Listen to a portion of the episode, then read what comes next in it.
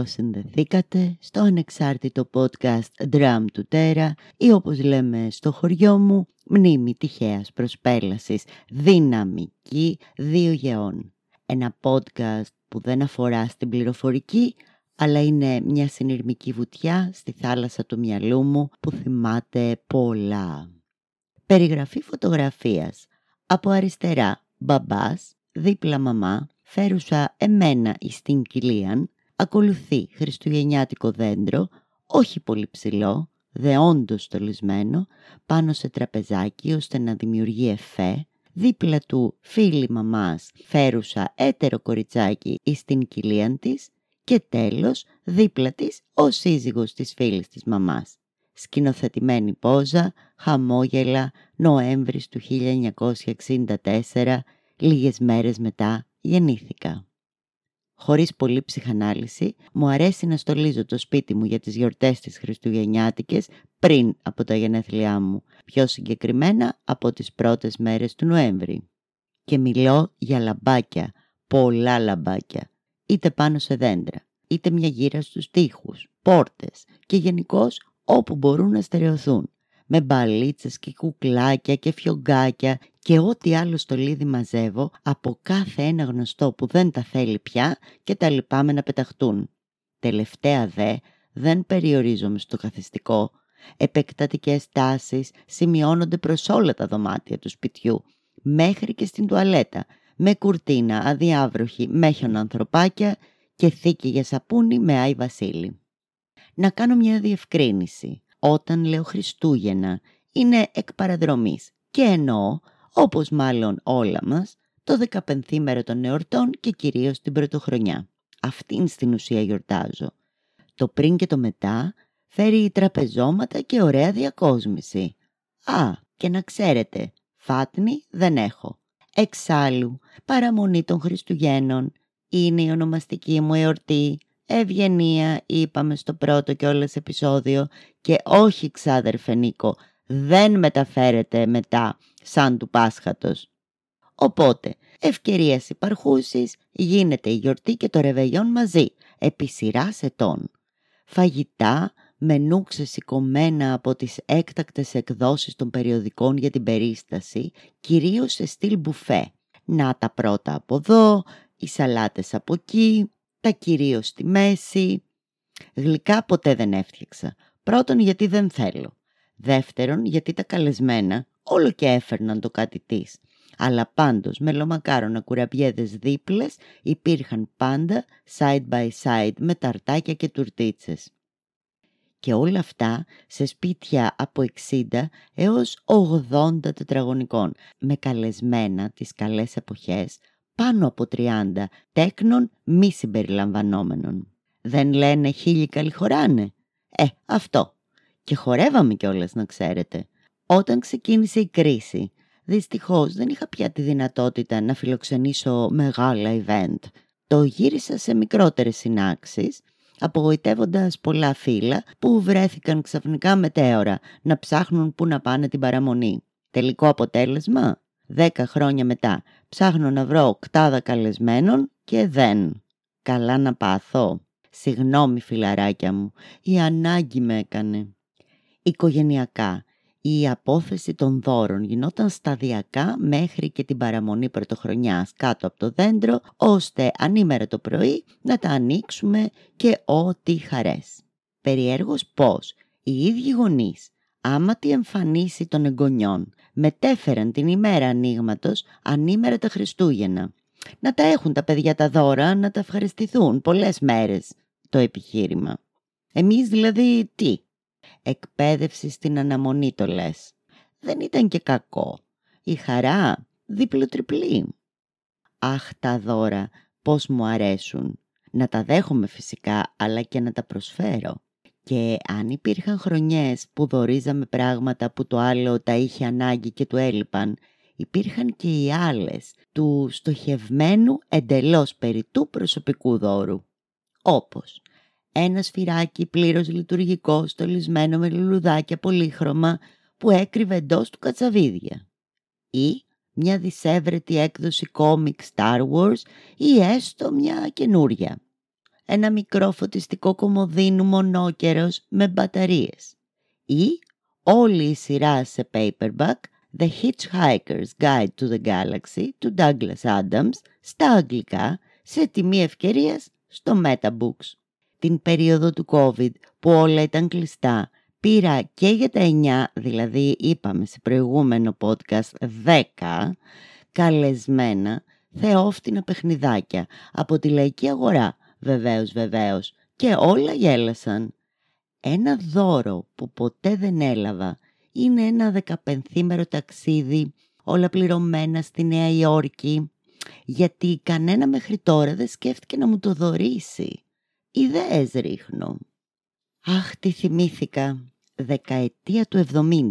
Αγορές διάφορες και δώρα για όλα στο Μινιόν. Πολυκατάστημα που κάηκε και πάει. Δοξασμένο και τιμημένο όχι μόνο από τα Αθηναία ατομάκια, αλλά και από όλη την επικράτεια παρακαλώ. Και όχι μόνο στις εν λόγω γιορτές, all year round. Όμως τα Χριστούγεννα, χαμός. Στο ισόγειο τα ταμεία. Και λίγο πιο δίπλα ένας τεράστιος πάγκος με τεράστιες ουρές Μιλάμε για χήμα κατάσταση, σπροξιές και σχεδόν κλωτσιές, ενίοτε και καμιά βρισιά, έτσι για το καλό, ώστε να καταφέρεις να δώσεις το, τα αγοραστέντα για να ντυθούν με περίτεχνα χαρτιά περί τυλίγματος και να δεθούν με φιόγκους από παχές κορδέλες, από τα έμπειρα, επιδέξια και κυρίως γυναικεία χέρια που δούλευαν με ρυθμούς μηχανής πόσο τις θαύμαζα, γιατί εγώ καθόλου δεν το είχα, κυρίως με τους φιόγκους. Λίγο πριν γίνει το κακό και κλείσει διαπαντός, είχαν αντικαταστήσει το χαρτί με τα έτοιμα κουτιά και τις κορδέλες με αυτοκόλλητους προκάτ φιόγκους. Και να σας πω, όχι, δεν ήταν το ίδιο. Γιατί η μισή χαρά του δώρου είναι στο unwrapping και όχι στο unboxing «Παρακαλώ πολύ» που έλεγε και στο σύριαλ η κοπελιά. Ακούστε τώρα να μαθαίνετε τα νεότερα και να θυμηθείτε τα μεγαλούτσικα αυτάκια. Επιχούντας. Στον Πειραιά ήταν δήμαρχος ο Αριστίδης Σκυλίτσης με το όνομα. Γενικά, η επταετία εκείνη, εκτός πολλών τραγικών, φημίζεται και για τις υπέρκιτς εορτοπανήγυρης προς τόνωση του εθνικού και θρησκευτικού συναισθήματος σε άλλο podcast πιο πολλά. Ο περιόλογος δήμαρχος είχε πάρει πάνω του τα Χριστούγεννα και τα φώτα κυρίως λόγω λιμανιού και αγιασμού των υδάτων, καταλαβαίνετε. Έστεινε λοιπόν μία φάτνη υπερπαραγωγή στην πλατεία πάνω από το Πασαλιμάνι, Μαρίνα Αζέας σήμερα. Όλα άρχισαν με κατασκευές στο μισό των πραγματικών διαστάσεων, οι οποίες γιγαντώνονταν με τα χρόνια. Καλά που έπεσε το μόρφωμα, αλλιώς θα βλέπαμε τη φάτνη από το Παγκράτη. Τι ο Στάβλος κάθε χρόνο πιο περίτεχνος, στα τελευταία αρχιτεκτονική κατασκευή. Τι τα ζωάκια με Ιωσήφ και Μαρία και Μωρό. Τι οι μάγοι με τα δώρα που αποκτούσαν με τα χρόνια καμήλες και φίνικες. Τι μουσικές και λαμπιόνια στους γύρω δρόμους και όλα τα καλά και μαλλί της γριάς. Οφείλω να ομολογήσω πως ως μικρούλα πολύ εντυπωσιαζόμουν και ναι, περίμενα πώς και πώς να έρθει η εποχή να μπούμε στο αυτοκίνητο και να κατηφορήσουμε Πειραιά από την πιο στενή λεωφόρο συγκρού της εποχής. Πάντα βρίσκαμε πάρκινγκ και μετά περιμέναμε υπομονετικά στην ουρά ώστε να περάσουμε συντεταγμένα μπροστά από τη χολιγουντιανή παραγωγή, να συγκρίνουμε με την περσινή και μετά να καθίσουμε σε ζαχαροπλαστείο για τα δέοντα. Τα δε φώτα, πάλι αυτοκινητάδα, πάλι παρκάρισμα, αλλά τώρα να στεκόμαστε στη σημερινή Γρηγορίου Λαμπράκη, ώστε αφού ήταν αδύνατον να προσεγγίσουμε την παραλία και να δούμε το σταυρό, τις βουτιές και όλα αυτά, βλέπαμε την περιφορά. Εδώ που τα λέμε, νομίζω κανένα δεν ήθελε να στηθεί εκεί, μα έχω την εντύπωση πως ήταν κάπως αναγκαστικούλη. Δεν είχε και 6 εκατομμύρια η Αθήνα τότε δά, τρία με το ζόρι μαζί με τον Πειραιά. Είχα βρει παλιότερα για μια ραδιοφωνική εκπομπή πως τα χρήματα που ξόδευε για αυτές τις εκδηλώσεις ήταν πολλά πολλά εκατομμύρια δραχμές, υπέρογκο ποσό δεδομένης της εποχής. Αυτάκια μου, εσείς καλά τα λέγατε, χαρτζιλίκι μαζεύατε. Γιατί εγώ μία φορά αποφάσισα να πιστώ από τη μαμά και να πάω μία γύρα και αν εξαιρέσετε την ίδια την πολυκατοικία μας που όλες οι πόρτες άνοιξαν, πέντε τετράγωνα πάνω και πέντε κάτω, πέντε πόρτες μόνο άκουσαν τη θεϊκή μου φωνούλα και πενήντα δραχμές μάζεψα δε μάζεψα, μαζί με μια μεγάλη δόση αχρίαστης ντροπής και απόρριψης. Και μία σιγουριά πως δεν θα γίνω ποτέ πλασιέ. Οι γιορτές μου είναι μία εικόνα ενός βουνού μελομακάρονων στο ζαχαροπλαστείο Τίτος, που δεν υπάρχει πια. Έξτρα μελωμένα στο κουτί. Οι γιορτές μου είναι κουραμπιεδάκια μπουκίτσες από το Pastry Family που υπάρχει ακόμα. Οι γιορτές μου είναι τα τελευταία χρόνια αμερικάνικες ρομαντικές κομεντί που όσο και να στολίσουν σπίτια και μικρές επαρχιακές πόλεις δεν θα είναι ποτέ αρκετό. Οι γιορτές μου είναι ή καλύτερα θέλω να είναι λευκές από χιόνι.